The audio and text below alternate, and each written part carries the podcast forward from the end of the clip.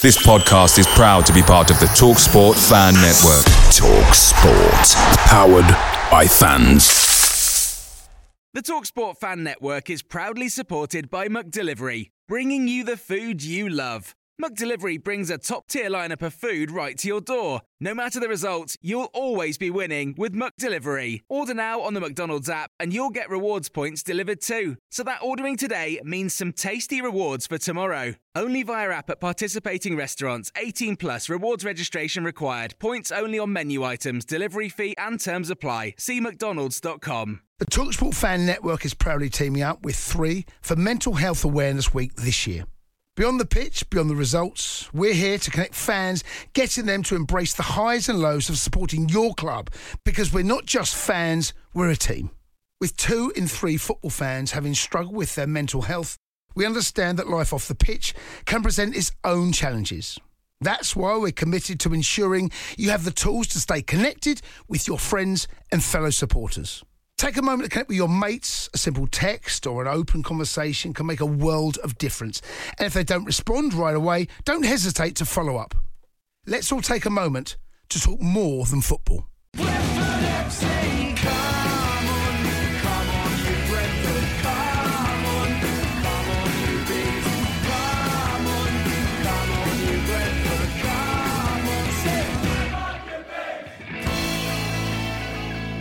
This is the Beesotted pride of West London podcast.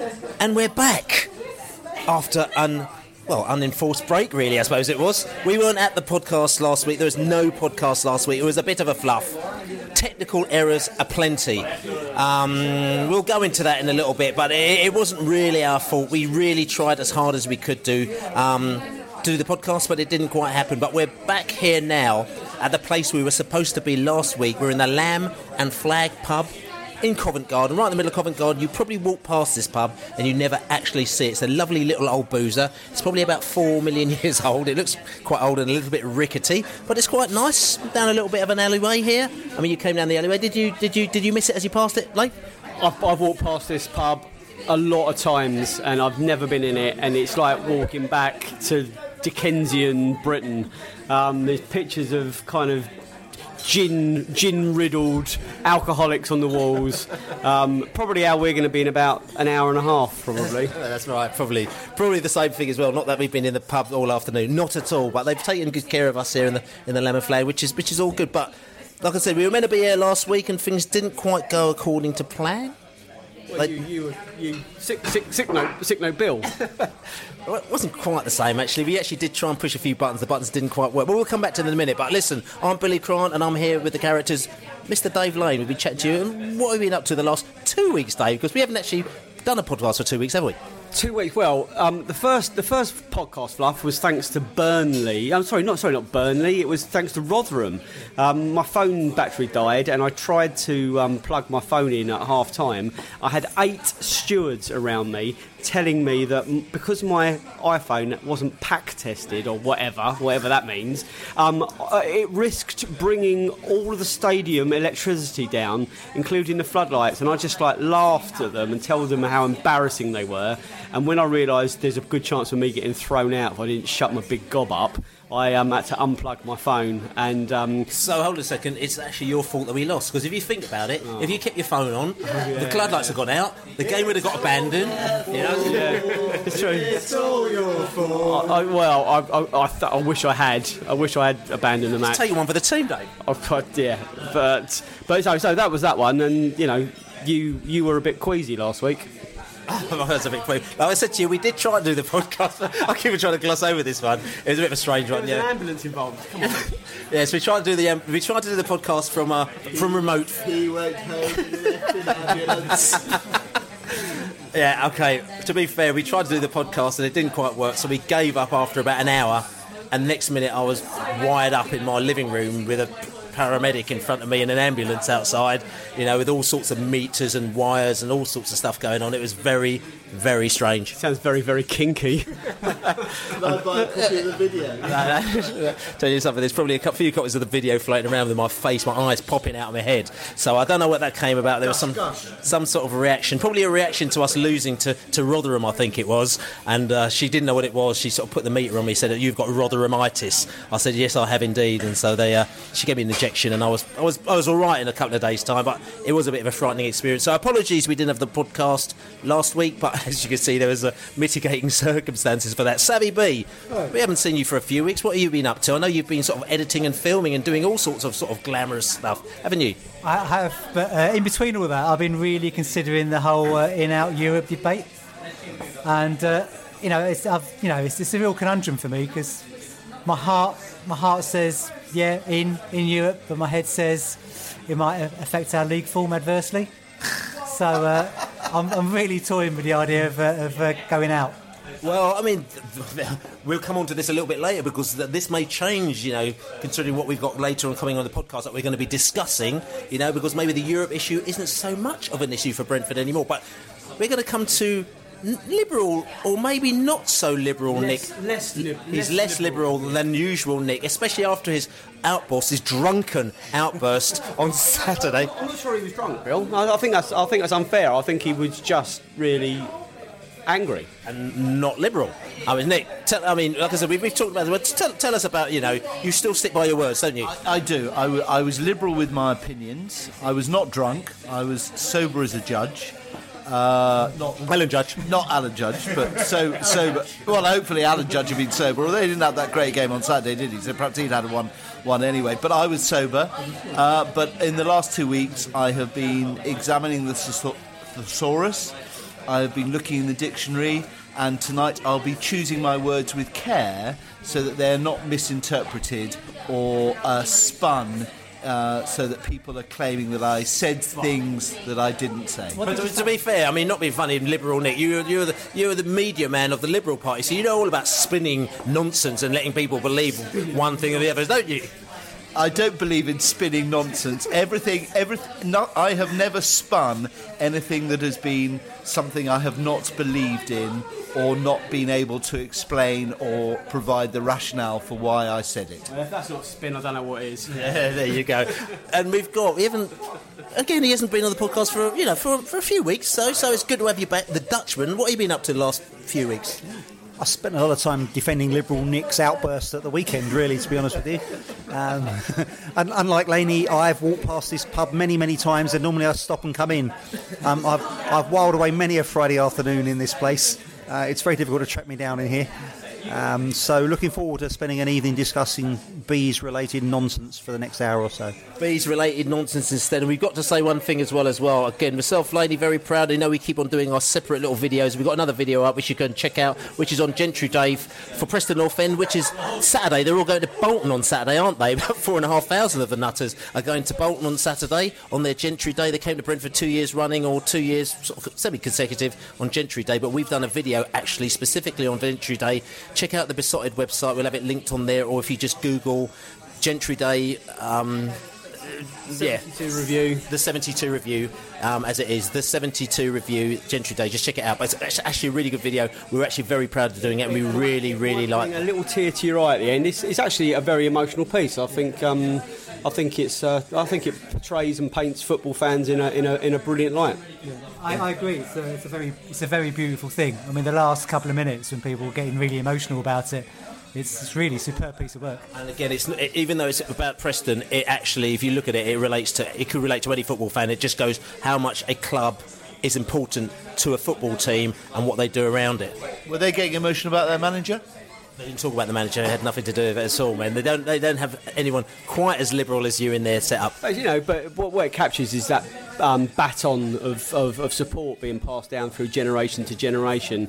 And when, when, a, when a fan dies, as, as we all will one day, it's, it's the day of the year where all the fans come together to remember um, the traditions and all the things that make the club great. And, um, you know, this is something that we'll be looking into for, for next year. Indeed, indeed. Yeah, and again, we'll talk maybe talk about that a little bit later because we want to get into the meat of the podcast today. But like I said, we might talk about that later for Brentford because we just think it is specific to Preston, but no, it's not. It's specific to any football team. What they do, not necessarily dressing up, but rep- remembering their fans. And we talked about Saturday. We talked about Charlton, where 24th minute. Dean, who died, and you know the applause about him, and he died, and all of a sudden the, the, they scored, and there was the applause, and then the goal went up, and it was a wonderful moment. And we were just sort of thinking, is there any a better way that we can actually remember Brentford fans and players who have passed. So we've come up with a couple of ideas, and we, if we get a chance, we might talk about them later. If not, we'll talk about them in another podcast. But anyway, let's go back to Saturday. You can see we're trying not to talk about Saturday at all because it was so horrendous. Like you know, we played Charlton, who were poop. Charlton were rubbish. They came to Brentford again with fear in their eyes. They're thinking, "Oh my God, I've got a Charlton friend." He said, "We're never going to win. We never, we're never going to win. We're, we're absolutely rubbish. You'll beat us seven 0 Unfortunately, it wasn't quite the case. Charlton went away 2 1 winners and they were absolutely delighted. Apparently, they played Franchise FC, aka MK Dons, Tuesday night, and they were absolutely rubbish. So, you know, apparently, you know, something didn't go quite right on Saturday. But listen, the pubs were full of fans who weren't happy. Let's listen to exactly what they had to say. Maybe we'll even include Nick on this one in the pubs on Saturday night about the Charlton game. I was not looking forward to this afternoon, having been so badly disappointed by the performance at Charlton. Today was a complete and utter shambles. Um, were we earlier in the season, uh, there would have been crowd uh, chants uh, around the ground for Dean Smith to go. My honest opinion is that if Dean Smith were an, uh, a uh, decent man, which I believe that he is, is that he might actually want to consider whether he should walk away from Brentford now. Sanogo. That's it, in a word. Scored a hat trick last week, uh, Reading, despite the fact we lost, but scored a hat trick. And uh, he was the main reason that uh, we uh, won today. Although he didn't score the goals, he was everywhere. Your players were frightened of him.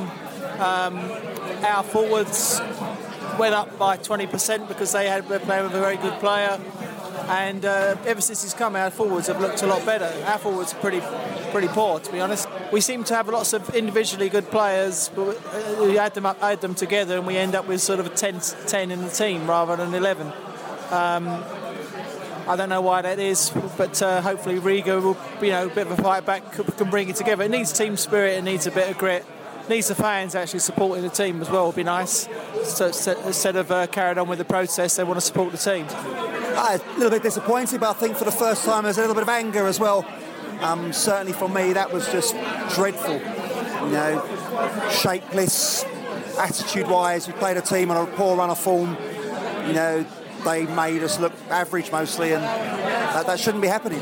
I thought I thought Canos was really, really played very well today. I was shocked when he was substituted, to be honest with you, and I, I was very puzzled about that. But I thought there was there was five minutes towards the end of the first half that we played really, really well. And I was confident we were going to come out second half, start well, play well, attack, score early, and maybe then it would have been maybe 3 1, 4 1. I would have gone on to score more. Judge, as ever, head and shoulders. What, what a great player.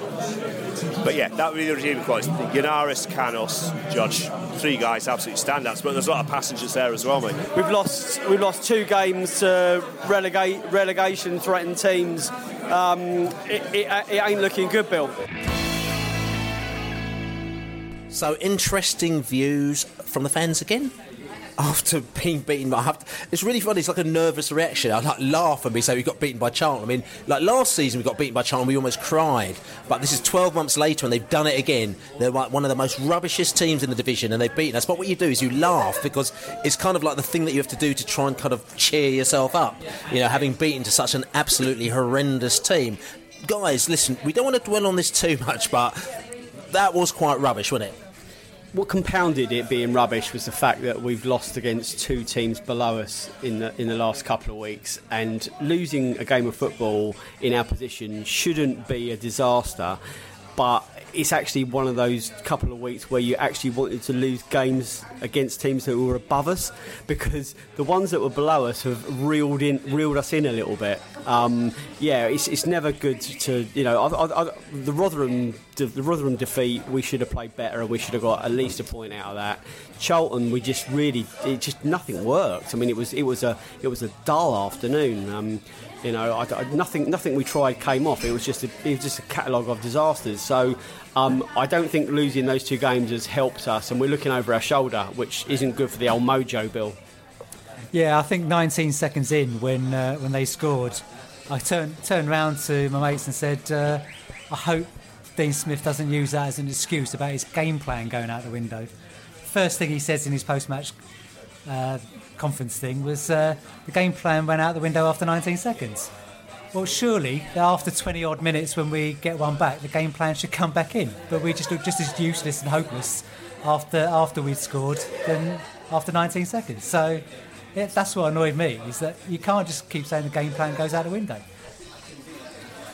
I, I've almost forgotten the game.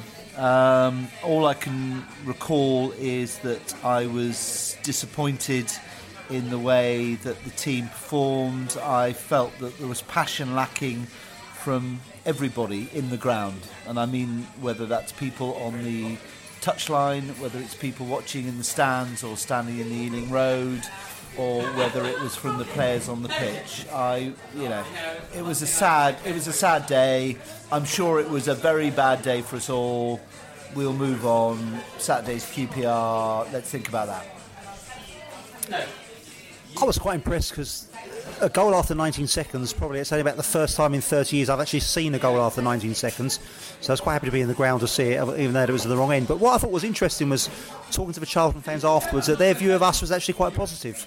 You know, they didn't see all the negatives and the history attached to our performances this year that we saw. And, you know, the general view from the one or two that I spoke to was that, you know, had we had a striker and a little bit more direction and leadership, that we were the better team. And I think it's very easy for us to forget that we played okay in patches. But again, it's all part of a you know, accumulation of results that have happened over the last couple of weeks. And to lose to, to Rotherham and then to Charlton, two of the teams where we thought this is probably safety guaranteed. Let's enjoy the rest of the season. And you know, no one wants to mention the relegation word because it still sounds pretty far fetched, but it's just there nagging in the background, and we need to clear that one as soon as possible, move on, and prepare for next season. I think, and, and I think you're actually quite right there, Dutchman. And the relegation thing doesn't worry me at all because I, I, you know, I'm not being complacent. I just, I don't think it's going to happen. I think that you know, in spouts, sometimes we're good, sometimes we're bad. We're one of those teams. There's loads of them in this division, and we're the, the type of team that we turn up at Preston and they go, we're brilliant. They turn up at Charlton, they say that you're rubbish. We'll turn up another place one week and we'll look brilliant, and everyone will be happy again. Then the next week will be rubbish. We're inconsistent. We'll talk about this later as we're going to come into it. But again, you're also right because the Charlton people that I spoke to, I've got very, very good Charlton friends, and went after the match bemoaning we were rubbish, we were this, we were like that, the other, and they were completely different. They were like, we thought you would be out of sight of the first half. You were playing such unbelievable football, we couldn't catch you up, but we had the more desire, we had more heart, and we were like fighting harder. We had Sanogo who kind of was causing you a few problems, and you seemed scared of him. They had like lots of different excuses, reasons why, but they were saying for us as a team, they thought we were good, but we did lack the incision up front, which is interesting because it is quite nice to get people who have they're not rose tinted like we are. I mean, I'd sit down there and say we were still rubbish, and it was, you know, but for a Charlton fan to come up to you, yes, we did beat you, but to be quite honest with you, we should have maybe lost this one 4 2. It is quite an interesting thought there. Yeah, well, I mean, I looked at the three games, you know, the, the, the Wolves, Rotherham, and Charlton, and, and, I, and I, actually said, I think I said in a, in a couple of podcasts ago, when it certainly wasn't last week's, we didn't have one, and and I said, like, if we get four points from the next three games, you know, and everyone kind of went four points from the three games, be ridiculous. That was it was it was a really low um, kind of kind of uh, you know hope. Um, we only got three, um, so you know, fortunately and I, I said it in my report um, that I, I, kind of like it was like blooming quicksand, right? Um, sorry, it was like um, what's the word? Not quicksand, um, mud. Trying to trying to write the report on Sunday, just trying to have, have to recap. wading- wading through mud. Yeah, it was it was horrible, and I, I, just didn't want to write it. And uh, but the the, the, the, the the end is the fact that we're going to QPR on, on Saturday, and the team have to pick them have to pick themselves up. They have to they have to produce a, a, um, a performance for the pride, um, and there's there's every chance we can win that, but there's every chance we can lose it too, and then that, that's really really ain't great. I mean, it's not great. I mean, so we, I mean, we're going to move off from the Charlton thing because you know, I mean, Liberal Nick's just got one final thing to say on this. Uh, my only worry is that we're playing teams back into form. We played Derby back into form, we played Rotherham back into form, we played Charlton back into form. We cannot afford to keep playing teams back into form. But that's yeah, okay, that's fair enough. But that that's I mean we can't help the fixtures. I mean the fi- that's just how the fixtures lie. You say that, but then Derby lost to Derby lost to QPR last night, and you know, and you know, the, the, the results are still all over the place. And we, we, we're beating ourselves up for losing at Rotherham, The Middlesbrough lose at Rotherham. And, And- and- it's, it's, a, it's, a, it's, a, it's a really odd, it's a really odd division, and that's not making excuses. It's just it is that kind of division. You know, Middlesbrough are supposed to be walking away with the league. Went nine points clear after they beat us. They're they're they're, they're out of the promotion places. Uh, that promotion place, and then and I spoke to Middlesbrough again, as we know, with you know lots of good people, and spoke to my Middlesbrough mates last night, and they actually reckon, and I'm going to laugh if they do because I can't believe it. They, they're playing Charlton on Saturday, and they reckon they're going to lose to Charlton as well. Borough don't go up this year. I, I Jesus Christ, not, I don't want to go. I don't want to play them again next year. Please go up. Please go up. I don't. I don't. I don't care one bit or not if they do or don't. I just don't want to lose twice to them again next So, year. but the, I mean, but this, is, but this is a bit of an issue because if they don't go up, what are you going to say? Do we just sort of forfeit the game? No, we're doing next year. really, really nice fans to have down at Griffin Park. So, So, but listen, anyway, look, we're going to move on because you know the alarm bells. No, did you did you threaten? You know, I know we, we lost against Charlton, but did you threaten to give up supporting Brentford again after the defeat? No, I didn't give up. Forget threatened to give up Sporting Brentford. Did, did you? No, I, I didn't. No. Did any of you threaten to give up Brentford after Saturday? no, no. Do, do you know anyone that did? No one of any significance. No. Have have you got a little note that you want to read us later? You know, yeah, one or two notes later. Yeah. Okay, we'll talk about this later again. We keep talking about coming this later because we've got a few things to do. But as we said, alarm bells are ringing. So we thought that we might need to make a little phone call because we need to have a few questions answered because there's all sorts of stuff flying around on social media. But what's the point in pontificating and making things up? Might as well go straight to the source as we do in Beesotted. So we went straight to the source and we decided to get a few answers for a lot of the questions that are flying around. So we lose to Charlton, we lose to Rotherham, we lose to Sheffield Wednesday, we lose to uh, Brighton, we lose to we, lose to lots of teams. We, we look like we're just losing the plot. The fans are fighting. The fans are not happy. There's booing. There's there's all sorts going on. It's just it's not fun going to football. We felt there's a lot of alarm bells that are ringing out there. We didn't quite know what was going on ourselves. We looked on the pitch. We were thinking, God, is um has the manager has, has the manager got it right? Do the players want to play for us? You know, d- is our Brentford slipping away from us? I mean, we didn't really know what was going on, so we thought the best thing to do make a quick phone call, as you do. Let's find out. Let's, let's start guessing. We come on here every week. We found out we were running out of things to talk about, didn't we? Like, we thought, oh my god, we can't talk about that again this week because we're just making it up. So the best thing to do is to fuel the conversation instead of us making it up ourselves. Let's make a quick phone call and find out exactly what the situation is. Well, again, it's an it's an example of you know us building up relationships and and and and, and, and asking people to we're proactive.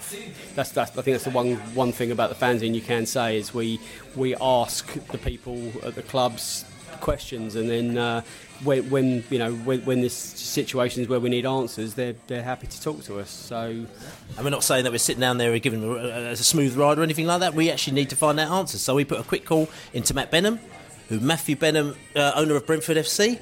We said, Matt, we need to know what's going on with Brentford. We need to go what's going on with Dean Smith. We want to know what's going on with the players. Why haven't we bought any players? Everyone's not happy, shouting, screaming. Uh, can we come down and talk to you? And Matt Benham said, no problem. I'll come down and chat to you. So we sat down with Matt for a couple of hours yesterday, very short notice, and he told us everything pretty much to be got us, didn't he? Yeah, and I'll, I'll, I'll be honest with you. You know, after after the defeat at the weekend and him being called a wanker um, by by one or two fans after the game, I thought he'd be a lot more angry than he than he was for someone that's put 100 million quid into our football club. Um, and and again, if I'm being brutally honest, uh, he's. A lot, a lot calmer and a lot kind of more laid back and philosophical and um, forward thinking than I would be in a, in a similar circumstance. And I think that was the, that was a big sort of eye opener for us because we kind of come in there sort of thinking, right, let's just let's, let's bang the table and let, let's find out what's going on. But he was actually nonplussed about a lot of things, and uh, uh, again, listen, listen. I- Like I said, I run my own business. Laney, you run your own business, everything like that. We know it's like you get the pressure sometimes, but you work for yourself and you know how to kind of ride the waves. And not be funny, he's made a billion times more money than we ever have, and it, there must be something in there that shows you how to do business. And when we walked in there, and he was pretty much as cool as a cucumber. We asked him loads of questions about stuff, and he was actually not phased about things. And you sort of think, you know, what's what's going on through your head, isn't it? Well, I think you know the last few weeks, and you know we're, we're, we're all we're all guilty of it to a larger or lesser extent of, of emotion, and sometimes emotion does take over um, after after you lose a game of football. But you know we, we invest we you know we've invested a lot in terms of our you know in, in terms of our time and and obviously a lot of money in travelling around, but it doesn't it doesn't quite stretch to to it, to his levels, thankfully, um, and it, it, it, it would I would be awake every night fretting about the decisions that are being made, the people that I'd employed, um, and to sit down with him, to have the opportunity to sit down and and run through with a pretty fine tooth comb, and he, he didn't really duck out of a lot. I mean, you know, we were up against time constraints. We didn't have unlimited time, so you know, there, there, there may be things that are on in it that you might be expecting, and it, and it wasn't because we, that we didn't, you know, we dodged them or that you know they, they, were avoided. It's just you know those questions. There wasn't time for all questions. Maybe, hopefully. Um, he- he'll, he'll, you know, he'll, he'll sit down with us at the end of the season and, and go through it in a little bit more detail. But there, there is a lot of, there's a lot to be played for. We're not safe this season, um, but he's a gambling man, and he, he, and in every, you know, he'll give you a percentage of our, of our chances of promotion last year still. And he'll, he'll give you a percentage of our chances of relegation this year, and, and, and he, it wasn't on his radar. So, of that, I'm reassured. Um, but you know, I, I just, I just, we are looking over our shoulders. But it, it was just great to, great to sit down with him and um, just have a chat, really. Two, two questions to, to you and uh, Dave Billy. One, were there any preconditions about the interview? And two, was there anything that was off limits that you couldn't discuss? I mean, I think there was yes. I mean, there wasn't any preconditions as, as, as such. I mean, it was such. It literally was such short notice. I mean, I mean, I had to change my childcare arrangements to actually kind of do it. So that was the the preconditions. Actually, is that my missus actually kind of let me out of the house for the evening, if anything like that. So no, there wasn't any preconditions as such. Um, it, not be funny. uh, It was very open. Well, there was there was just the three of us. There was there was no other cl- club official or or press pre- press official in, in the room saying, "Oh, M- Mr. Benham won't be able to talk about that." You know, it was it was like sitting down and literally chewing the fat. Um, and of, of course, there's there's certain parts of it that you know that, that really can't be in the public domain for, for just literally for, for confidentiality and for giving the club advantage in, in, in the transfer market. Um, and you know, the, the, it, it just you know, there's, there's some stuff that you just know that's at- slightly off off limit. I- mean, indeed. I mean, like I said, the, the interview, hopefully, and we, we apologise about this. Like I said, we've had sort of quite a lot technical the last week, and obviously, we, we know we've got day jobs as well, and we've got other things to do, and it has been very difficult. This came in quite last minute, and we've been working our asses off to try and get this interview out for everybody today. It was very difficult because it was a lot of words in it as well. We're still working on it. Going to work on it tonight when we come back, and hopefully, by the time this podcast's up, this interview should be out. If it's not, it'll be out within a few hours of this podcast going up. So go and check beesotted.co.uk to check the interview out. And there's there's nothing sinister in the fact that it's not up. It's literally our fingers can't type any faster, and we, we don't want it to be full of mistakes. And our brains can't take the, the, the amount of information that was just thrown at us as well. Speak for yourself.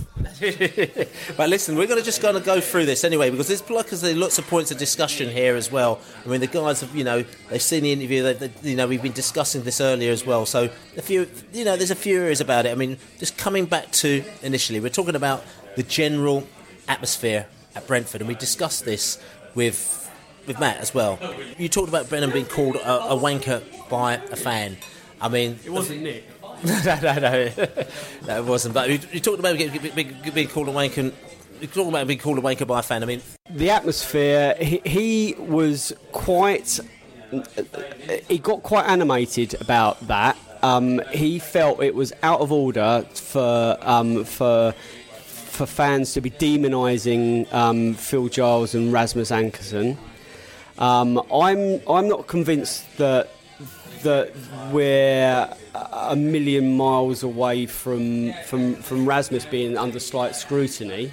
Um, but we don't we, we're not privy to the exact working relationship and, and if and if Matthew is comfortable with that and and he feels it's you know it's been raised and and you know it, it's out it's out in the open and if he doesn't feel that you know that that's that's the that's the right situation then then I, I can only trust the fact that he, he doesn't feel like he, he's being robbed um, as it were um, robbed of robbed of a living um, it's, it's been it's been the well it's been it's been it's, it's been well it's actually it's been worse than that you know the, the other another fanzine has had pictures of um, child, child killers and, and, and, and Rasmus Ankersen's name on, on the front cover of, of their of their fanzine. This is this is how how demonising it's getting. Um, and it, but interesting as well because we did actually went in and you talk about sort of question. We did ask the question about Rasmus and Phil and what their roles were and what they brought to the party. And he didn't dodge the question as such. But we, he said is because obviously we talked to Phil, and I mean we haven't actually really spoken to Rasmus actually, and he just said to me, "Tell you something, that's area." That's their area, and we also know that Greville Waterman's got an interview lined up with Phil as well. Let him let, let, let, him, let him talk to you about that. I want to talk to you about other issues as well, so I don't want to get wrapped up in that. He goes, I, I trust these guys, I think they're good. However, if you want to know more about what they do, you speak to them directly. and the the the criticism that's been um, been levelled at to, to, well been directed towards Dean Smith is there there is there is no appetite from Matthew Benham it would seem for any further change. He he, he thinks Dean Smith is the right man for the job. Um, he says that his man management skills are are, are excellent. Um, he he's And saying that, he said they're excellent as well, considering. Consi- considering what he's up against, he, he- and I think he's, I think he, the, the interview will come across. He's honest that there's been the players that the players that have left the team, and, and it's weakened the squad. Um, he's not been in a position yet where he's been able to bring players in, and you know there is a lot of optimism going forward that there are players and, and big announcements to be made in, in the months to come that, that that fans should be actually excited about.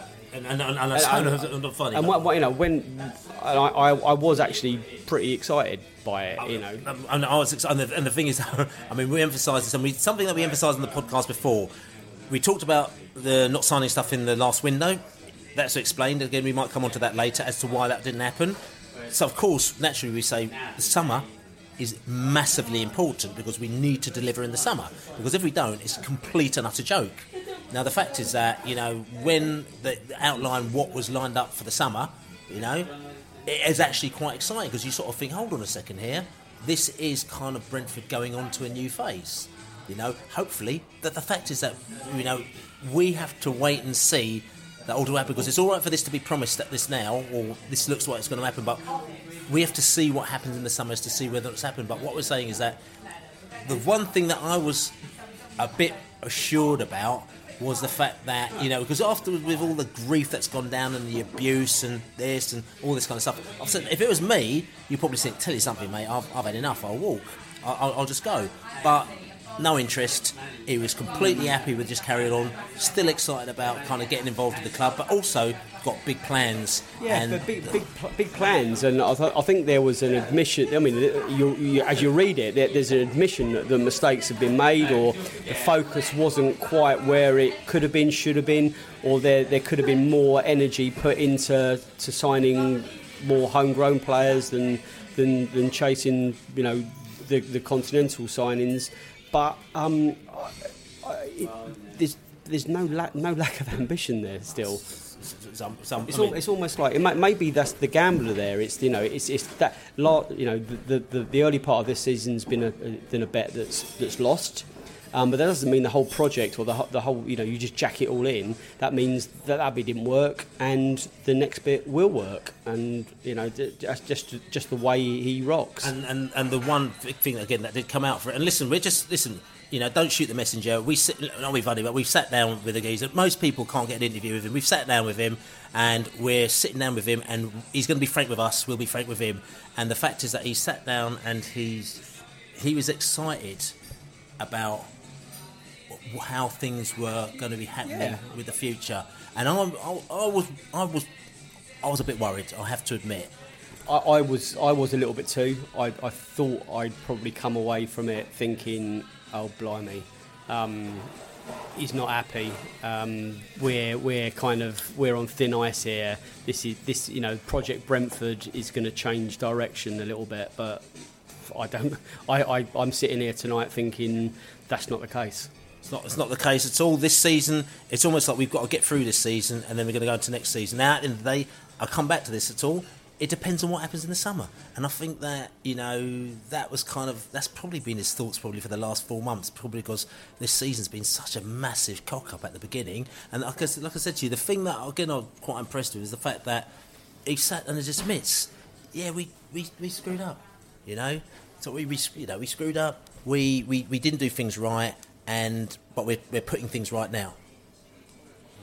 I think the first thing I would say is it's it's a massive plus that he's felt that it's appropriate and relevant to speak to people about it. You know, he's a guy who doesn't do many interviews, if any.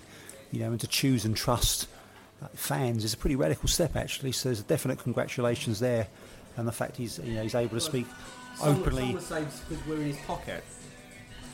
I mean, that wasn't where I was going with that, but I mean, I was I was just you know, suggesting generally to trust a fans group uh, with differing opinions. You know, even between there's five of us around the table who don't agree on on very much actually. Um, but you know, but to trust on record, off record stuff, I think is good. Um, I, I'm delighted to see that he's got the perspective that you know there's a hell of a lot of people behind him, backing him. That the fact that one person called him a a merchant banker to try and swerve the iTunes ban, you know, is just one person being an arse. If that probably does hit the ban.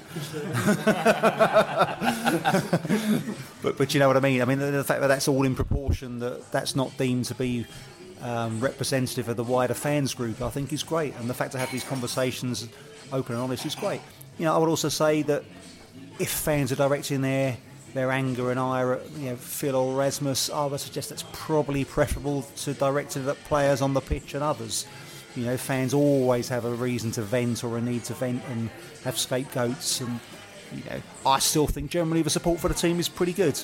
And you know, the, the random sporadic chants that came out of the Charlton game is probably the first real time this season that's manifested itself in anything more than you know pub discontent afterwards. Um,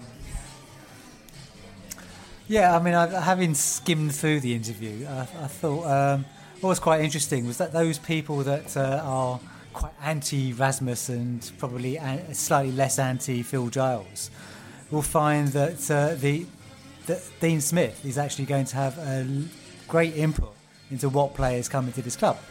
And I thought what was also interesting was that um, he pointed out that they'd kind of made a mistake because they thought every continental player was going to be like Jota, who would basically just just get used to the speed of the championship and just you know play out their skin and just be a fantastic player.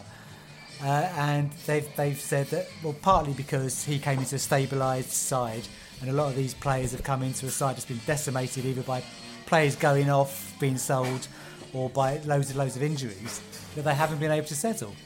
And uh, he's he's basically he's trusting Smith, who, who he's got a lot of faith in. Uh, you know, in Smith actually knowing what a good player looks like, and uh, and looking lower down the leagues. What we've been very successful at in previous years, picking up people like Moses and uh, Gray and people like that, and and to, to to sort of follow that line again. And he's also talked about you know getting in, uh, you know, players of that caliber, players who he quite rightly said, you know, and I think Phil, Phil Giles said this last time that he talked to him uh, about players who in January cost ridiculous amounts of money and they're going to be out of contract soon. Uh, you can pick them up for, for nothing or next to nothing. So, you know, it, it does actually make a lot of sense. And I was kind of relieved to hear it. And I think a lot of people who are sort of worried about Rasmus, I mean, I mean, you know, Rasmus's role is probably what I think what Wolves said. I hate dealing with agents. I hate dealing with that side of the stuff. So I like being concentrating on the on the team, and I think that's that's what Rasmus and Phil do. They go out and they deal with the agents. They deal with the bullshit, and they just just clear that crap out of the way. But it seems like Dean Smith, who's got a good eye for a player, is going to be very much involved in who we choose to buy. It's a very good interview, and uh, it is heartening to see that Matthew Benham is still 110%, if you can be 100%, 10% behind what he's doing at Brentford. However, and it's a big however, you have to say that the director of football's football's plural record uh, hasn't been that that great so far. Um, and it will be really interesting with the comments that were made in the interview about how they work with Dean Smith in the summer transfer window. Um, and the proof of the pudding will be in the, in the eating when we see the team that turns out uh, next August for us. Um, I'm, you know, I, I'm 100% positive about the direction the club is going under Matthew Benham and what he is doing. Uh, I remain to be totally convinced that uh, Rasmussen and Giles and Dean Smith, together as a trio, are the best are the best the, the best people to take the club to the position that I think Matthew Benham would be confident with. But I'm not, you know, I, I'm tempering my views, and I'm going to say, you know, there's quite clearly a, a, a plan of action there. Let's hope the plan of action works. Um, we'll see in August when we're playing in the championship where we'll go. Listen, listen. This this this ain't a magic wand like interview. This is this uh, you know the, the, people are going to have opinions one way or the other. This, this, this, is, this is just a chat with the owner, and um, you know it was just great to sit down and, and talk to him about all these topics. You know, of course, it's, it's a massive summer, and, and he admits it. You know, the, the you know the DOFs and, and the manager have to have to come up trumps. They they need to pull some rabbits out of the hat here, and it, if if we don't come out of the next six months any stronger, we we are in big big trouble next season. You know, so the pre- the pressure's on, but you know, uh, it was just it was a, it was a, it was an enlightening um, uh, experience just to, to sit down and just just as I said, chew the fat. And um, the proof's in the pudding still. You know, if, if, if, if you know, it, there's not a lot of. It's not like it's not all hyperbole. It's it's there are, is, is structured and he believes in his staff and he's the one that pays the bills. It is, and, and again, one of the points that did come out is that um, it's interesting because I think what, what Dutch said it about the Saturday against Charlton and that you'd never heard the, the, you know the booing that came out. And I think the one thing that did surprise him is because again he's like a bit bulletproof. He's like we talked about the guy calling him a wanker and he you know he, he made a comment about him. He said something like you know it's just one idiot but you know don't worry about that you know, as in the fact that he's just sort of saying, look, it doesn't really matter. That, that comes with, you know, I'm an owner, and that's kind of what happens when you're an owner. But he was kind of like a little bit more worried the fact that, you know, he's got a team out there and the supporters are on their back. And especially, he emphasised the fact that the team is, believes, is a young, under 24 year old team. It's very, very young, lacking experience. We've, we've missed a, a few experienced players few experienced players are gone, so the team is out there and they're trying to play football, not doing the right things. That's what he said and he just says that the, the, the supporters are on their back, and that kind of doesn't help the situation. So, again, it was almost like you're sort of sitting down there thinking, okay, so basically what's happened is that we seem to be a team who is rebuilding itself. Um, and they needed to get the fans to kind of get in there to say, "Come on, come on, let's let's, let's work together on this one." Before you go to Nick, sorry, before you go to Nick, but he did say at the end of it, and it, and it wasn't kind of like shut up fans. It was he said if you want to boo, do it, but at the end of the game, not during the game. So it, it, this wasn't trying to buy the fans' silence, or it wasn't like back me, or otherwise I'm going to go. This was kind of like, well, if you ain't happy, choose your time not to be happy, and it's not during the game because it doesn't do anyone any any any, any good. That, that, that, you know, and, and, and, and that's right. During the game, though, Dave, I, I would challenge. I mean, there was definitely the, the substitution which actually amazed me really because I mean I'm a massive Canos fan as I've said before. It wasn't his best game, you know, but I think that kind of amazingly came together in that sort of mass booing when that substitution was made, which actually probably wasn't the worst substitution. I'm not whether Sam's the right one to bring on, but it, it was quite strange. It all came out, but I would challenge there was that much booing during the game because I don't think there was an awful lot. Really, if, and if it was, it was aimed at Smith for the substitution. I didn't see a lot of getting up players during the game, personally. this is where the manager earns their corn, though, because actually the manager is there to protect and nurture and encourage the players, and to you know to say to them, if you're getting booed, go out and prove them wrong. I mean, that's why Sir Alex Ferguson was such a great manager, and you know to to to even now, Wenger actually is, is, a good manager because what he knows is how to defend his team, his players, and that's what Smith has got to be able to do now in the remaining nine, ten games that we've got this season while we keep, while we stay in the championship. Which, player, which player got booed though? Sorry, just uh, sorry to labour that point, but which, well, the substitution got booed. Saunders didn't get booed. No. The, su- the, the, substitution was booed. So which, which player during that game got booed? I mean, again, it, we're on the Ealing Road. I don't know. Things might have happened different in the side stand. Again, I'm not yeah, sure of the situation, well, but I can only stand where I stand. But I just think that again, not I don't. You know, I don't know. He just said that. He said for the first time, I was really quite shocked by the negativity around everything around that game. It's just kind of what he said. He said, look, if you're going to be negative, do it after the game. You know, turn around and call people whatever. You know, which, which, which again is an interesting point because I suppose he's put money in. They believe in players, certainly these players. Yeah, they may think some of the players are cool, some of the players may may need a little bit of work, but at the end of the day, they're a team and they're, they're trying to do the business. Of course, but I agree with that entirely. I, am not disagreeing at all with what he says. I'm just saying I'm not quite sure that that happens. And caveat, I stand where I stand and I hear what I hear. But yeah, there was no player booed. The substitution was definitely a decision that was booed. I really think, as you just alluded to, I think you do hear different things in different parts of the ground. We, we don't we don't hear everything, and uh, I, I, I, I didn't think it was overly overly negative during the game, but there was you know by, by recording the video, and I, I was recording a lot of background stuff on the GoPro, and there was a couple of crosses that went in and, and I listened to the background and there was a lot there was a lot of grief going on. And I'm not condoning it or I'm not saying anything you know we all say stuff in the heat of the moment um, but there, it, it, there was an undercurrent, and, I, and again, this, this interview isn't about sort of bat, batting down people or batting down opinion. It was just, it was, it, you know, I think he was just asking people to get things in a little bit more perspective.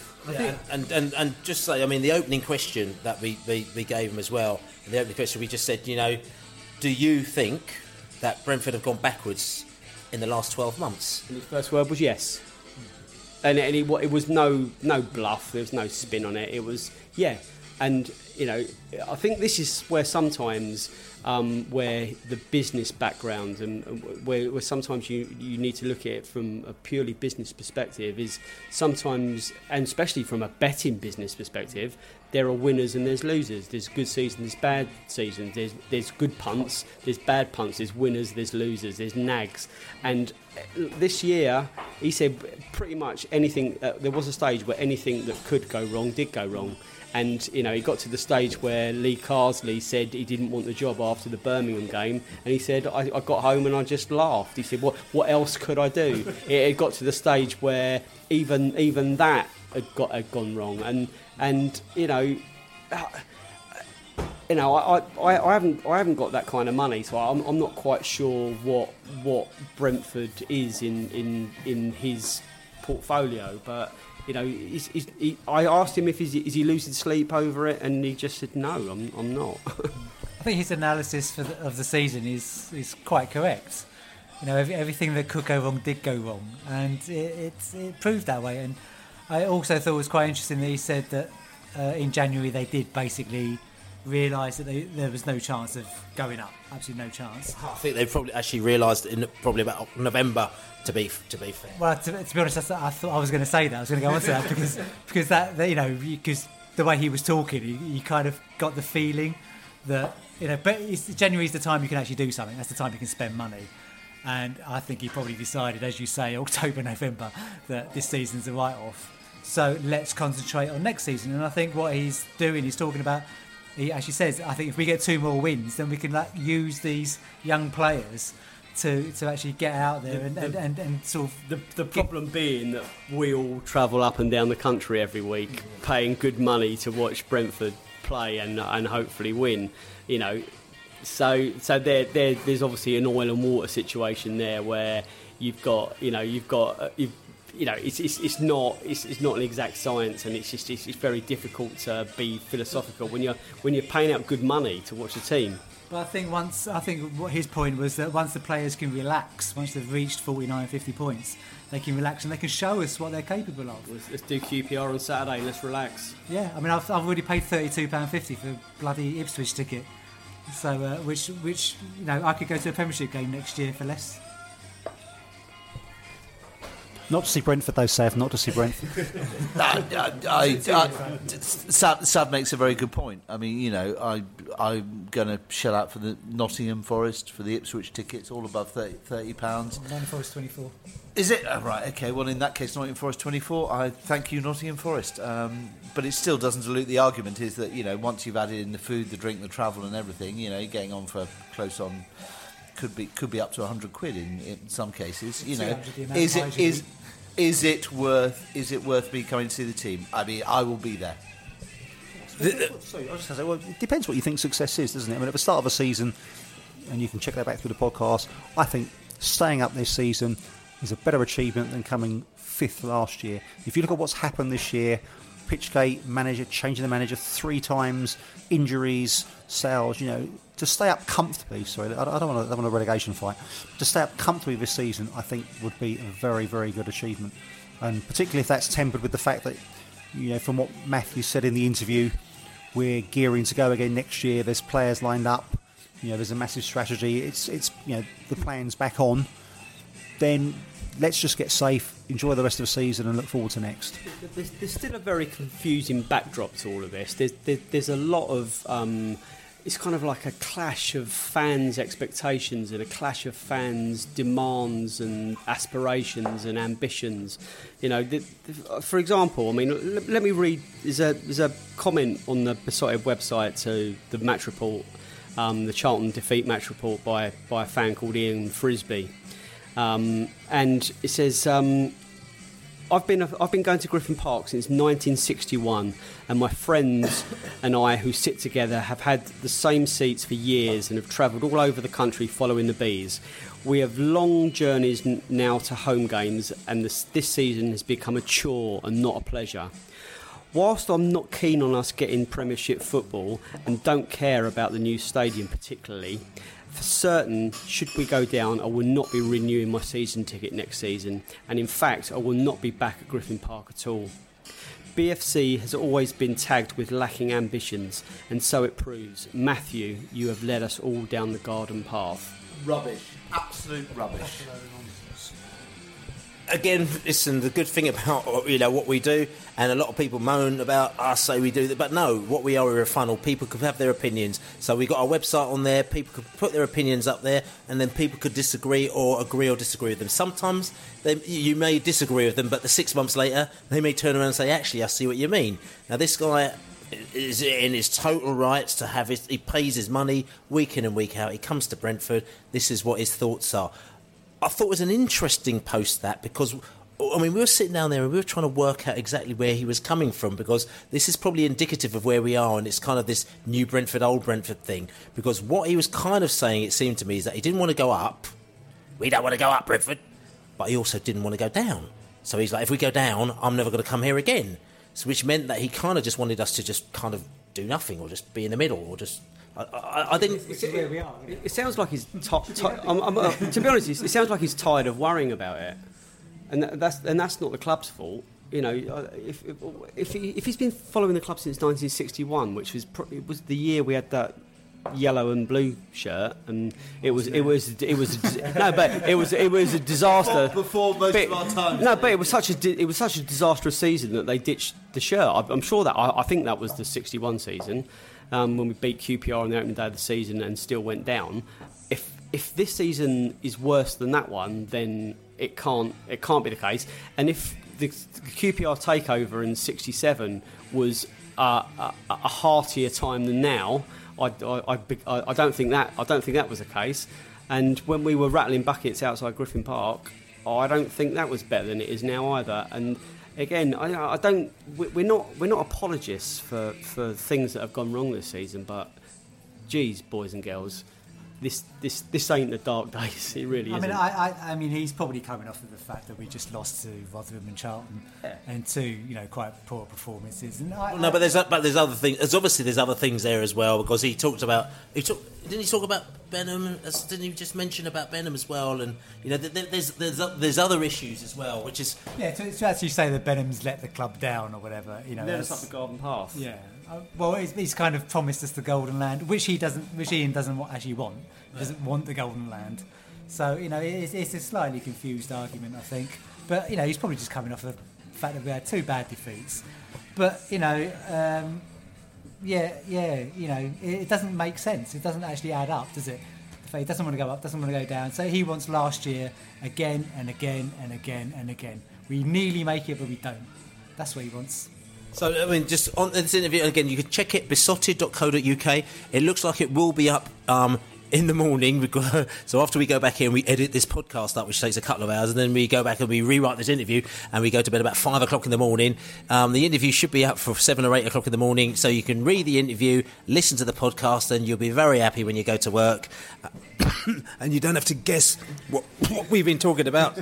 Sorry about that. I'm going to start hiccuping again. I'll, I'll have a, what Billy's saying. I'll, I'll have a, I'll have a paramedic sitting here and I'll be wired up, like, you know, in the, in the pub. Going, here, it's that bloke again. Jesus Christ. Like, you know. Go so, uh, anyway, like, you know, that's the talk about.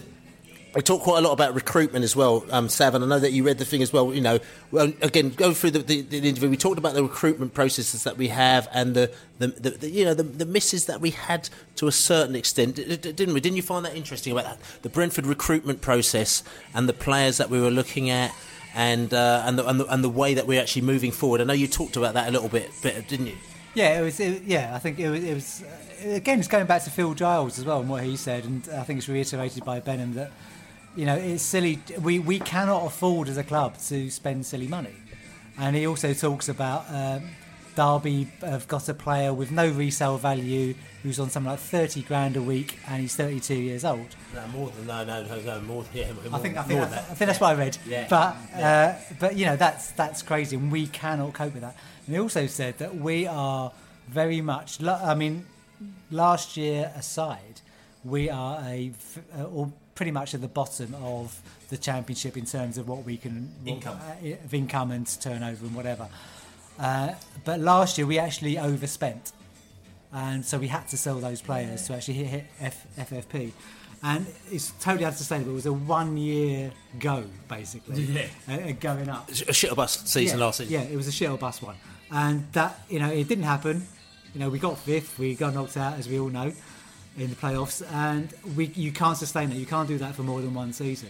You can you can have another sort of rebuilding season, then you can have a, have a season where you actually get everything right, and then you can have another go. So, and he was really positive about going. The question was asked. There's a really good, you know, he, he reckons that there's a good chance we can go up into the Premiership before Lionel Road. Uh, which, which we thought was actually quite interesting because there was a bit of a Lionel Road sort of conversation, but it was more about, you know, how sustainable is Brentford going up? And he's just like, listen, we can go up. Um, before we get to Lionel Road, it's going to be hard because the finances. Because look, these teams have got you know players with big money. Um, they're spending lots of money on players and stuff like that. But he said it is feasible. It's going to be more feasible if we are at Lionel Road. But obviously, you know, you, you've got if you're if you're full going into Lionel Road, it kind of it kind of makes more sense anyway. I'll make you a prediction. We won't be in the Premiership while we remain at Griffin Park. So hopefully we can do well in a few cup competitions. Okay, well, it's a great prediction from Nick there. Listen, um, just just coming back to the interview, and we're just going to finish off on a, a little bit point on, the long term plans. Uh, and Dave, as, as as Matt talked about the long term plans for Brentford as well, and we say the long term plans as, as we're, you know, where we're going now, because a lot of the things we're saying is that you were looking for reassurances. We're sort of saying, look, come on, look, you know, we, had a great season. You know, lot- it's almost like we've had a great three years. We've had a right party, and this year has been a bit of like, mm, fucking hell, do we really have to go to Nottingham? Do we really have to go to Ipswich? You know. To be honest, it's almost like we're a bit spoilt, really, because we've had a great three. I mean, can you imagine Blackburn and all these other teams? They've been lounging around for seasons like this, but you know, for us, they're probably looking at us thinking, "What are they complaining about?" But we wanted a bit of reassurance to say, "No, we're going to get the happy days back."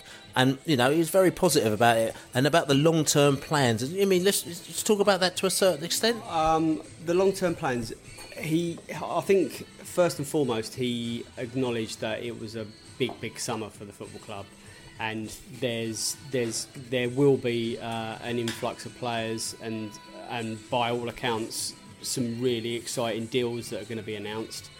Um, uh, the stadium's critical to this whole dynamic. It bring it brings more money into the pot if, if, if we've got a vibrant Lionel Road. Um, it's but it's not Lionel Road or it's not success at all costs. He, he will be. He will. He's, he's not going to break the bank or he's not going to put the club at risk just in some pursuit of Premiership football. But there and, is not, and he's not going to break his own bank as well because everyone thinks he's got endless pot of money. And I think what we found from this is that there isn't an endless pot of money. He's a businessman with loads of money. Oh yeah, no, there's a sustainability issue here as well. You know, know, we, we all look at Bolton and we and we kind of like snigger that how that could have got so out of hand, but. It's, it's, it's this blind pursuit of, of, of unsustainable success.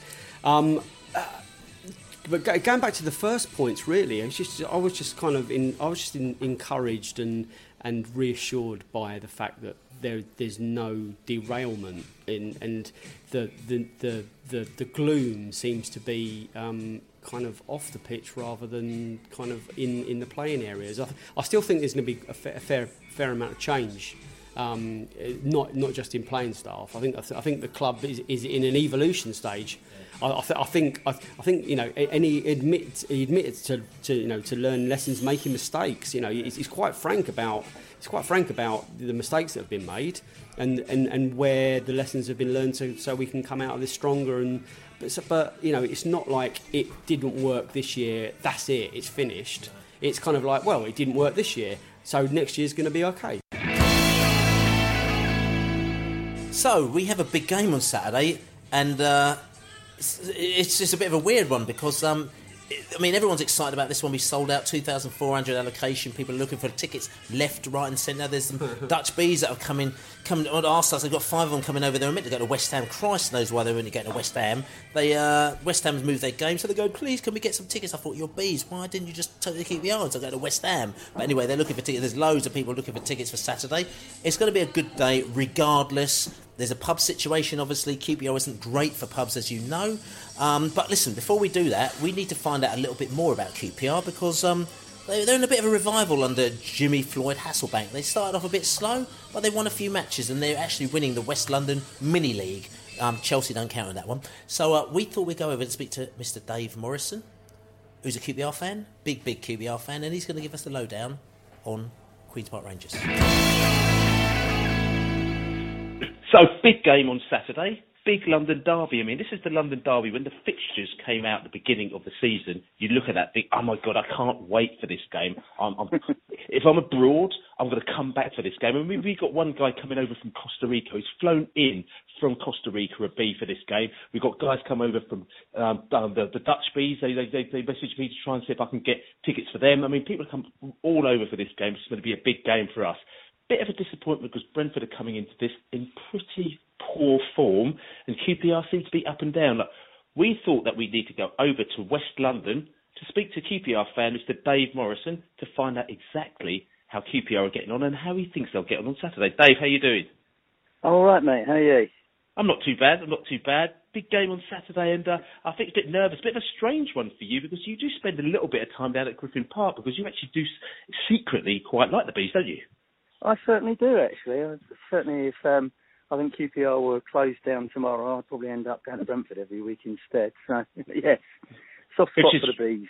yeah, which is which is strange, but it's good because uh, hopefully you you won't be sort of kind of tainted in your views as maybe other other QPR fans might be. But listen, I mean, we talk quite a lot about QPR and You've had a bit of a sort of strange year, haven't you? I mean, you had the sort of Harry Redknapp situation, and then we had Chris Ramsey, you know, taking over. Then obviously the, the Ramsey was there for a while, and then you you only decided that you know Chris Ramsey, as much as he liked him, wasn't good enough to take your team forward. So so recently you employed Jimmy Floyd Hasselbaink as manager. I mean, how has this whole period gone for you?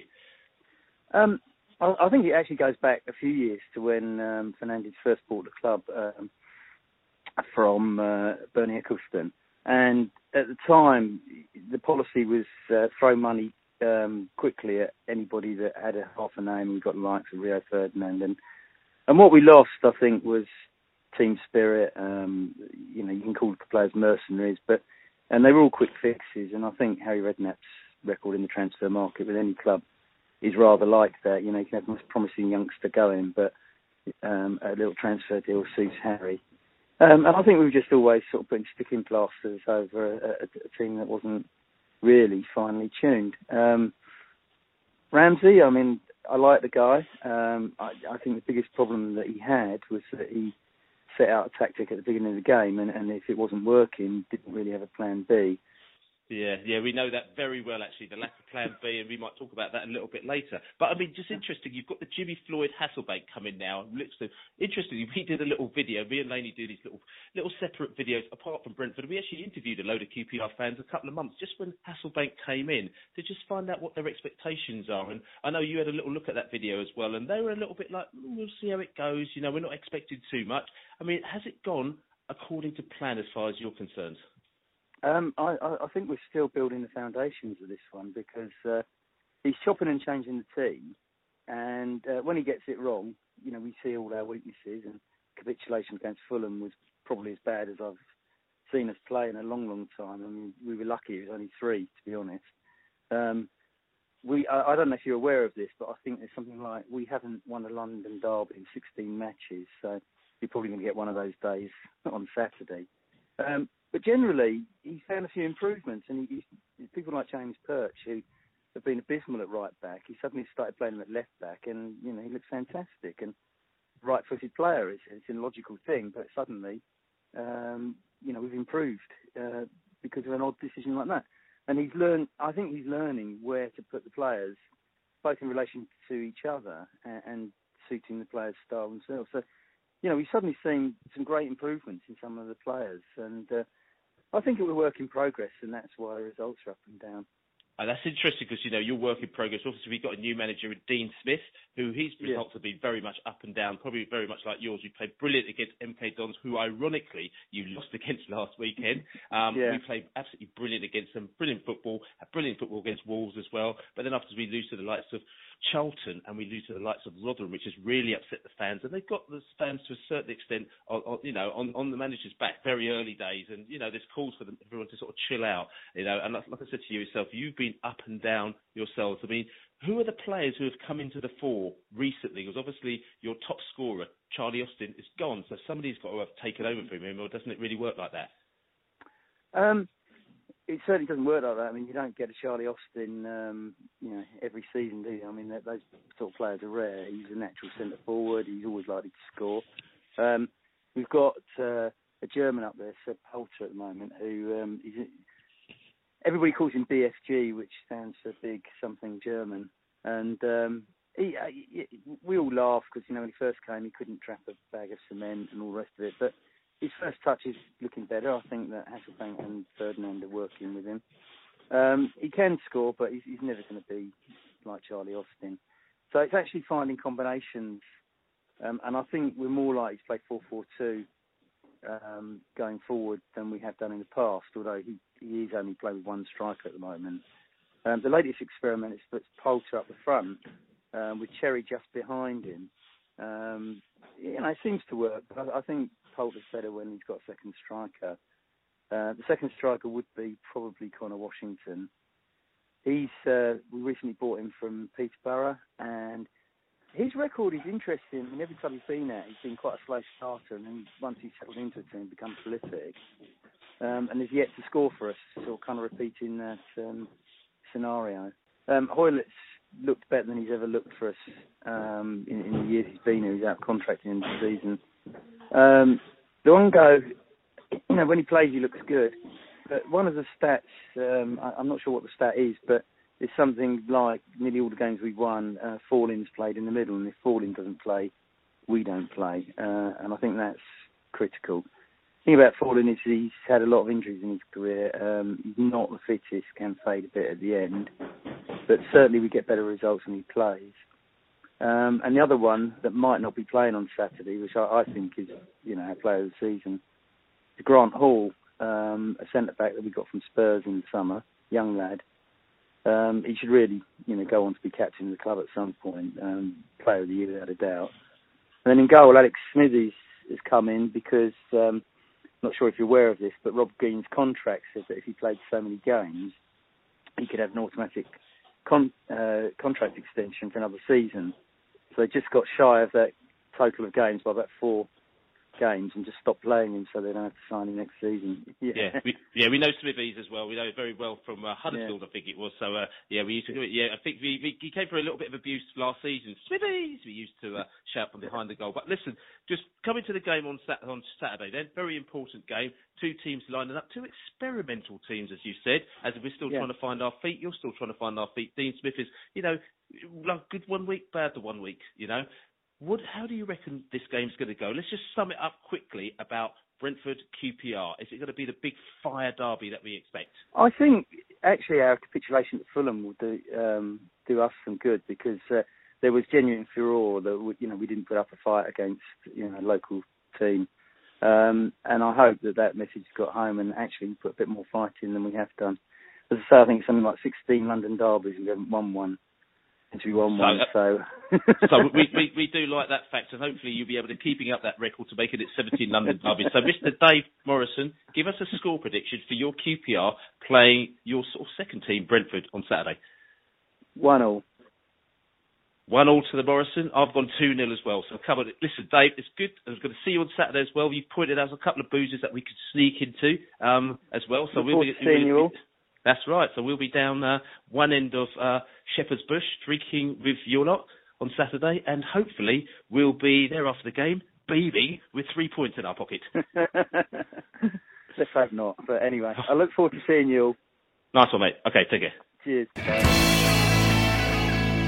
So that was Mr. Morrison, Dave Morrison, who uh, big QPR fan, looking forward to Brentford. He actually comes to Brentford quite a lot, as he says, um, and he's looking forward to us coming down there, giving us a few boozers to to go to.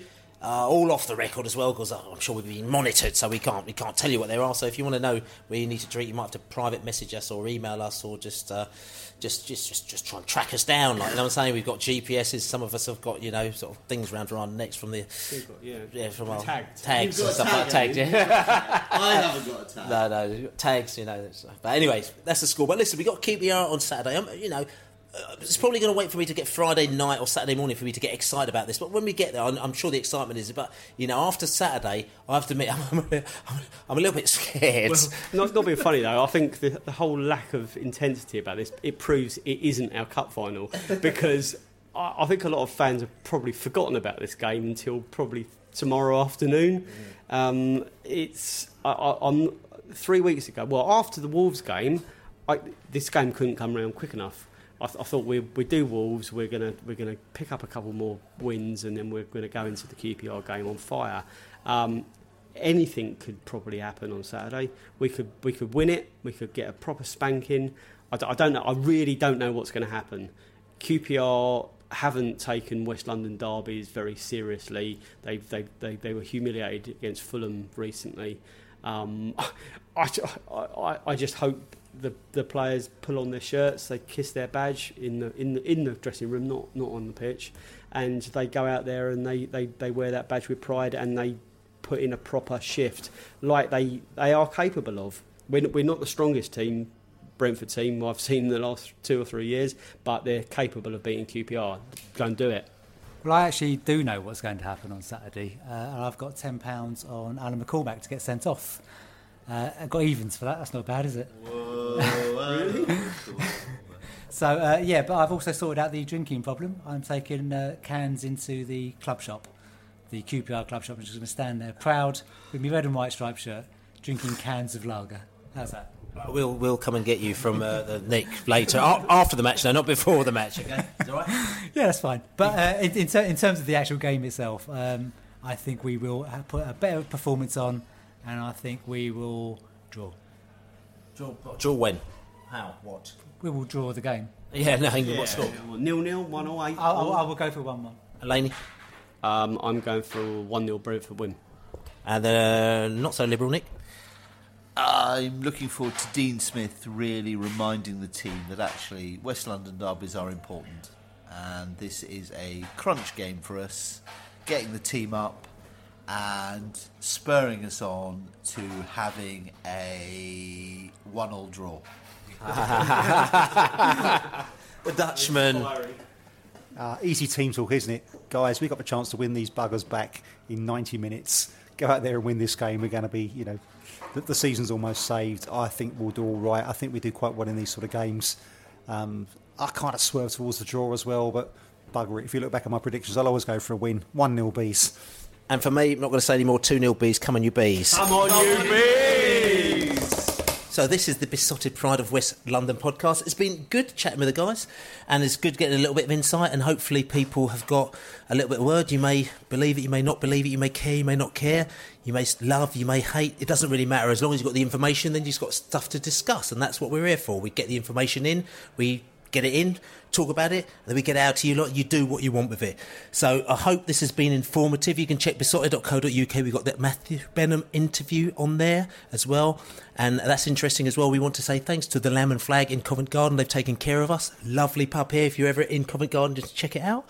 You can have a couple of pints of whatever you want to drink here, and they've got ghosts actually walking in the corridors and all sorts of stuff. So it's like, you know. this is the ghost of seasons past. That's right. That's right. You know, I think they've got the new Ghostbusters movie coming, and uh, I think they've probably filmed it in here. So, but anyway, this is the Pride of West London podcast. Check us out. Check out this Gentry Day video we did because it is actually quite good. Re- honestly, it is. Just check it out. Go to the Beesotted. Go to the my tweet, Billy the B99 tweet, or the 72 review, or Beesotted 100's Twitter, and you'll see it on there. We put it out there. It's cool. It's emotional, and we're going to do something it's not similar, not what they're doing, but something to remember the old Brentford fans at some stage. We'll discuss that at a later stage. But for now, we're going to say once again, because we are playing QPR, we got to beat, we're going to say, Come on, you bees!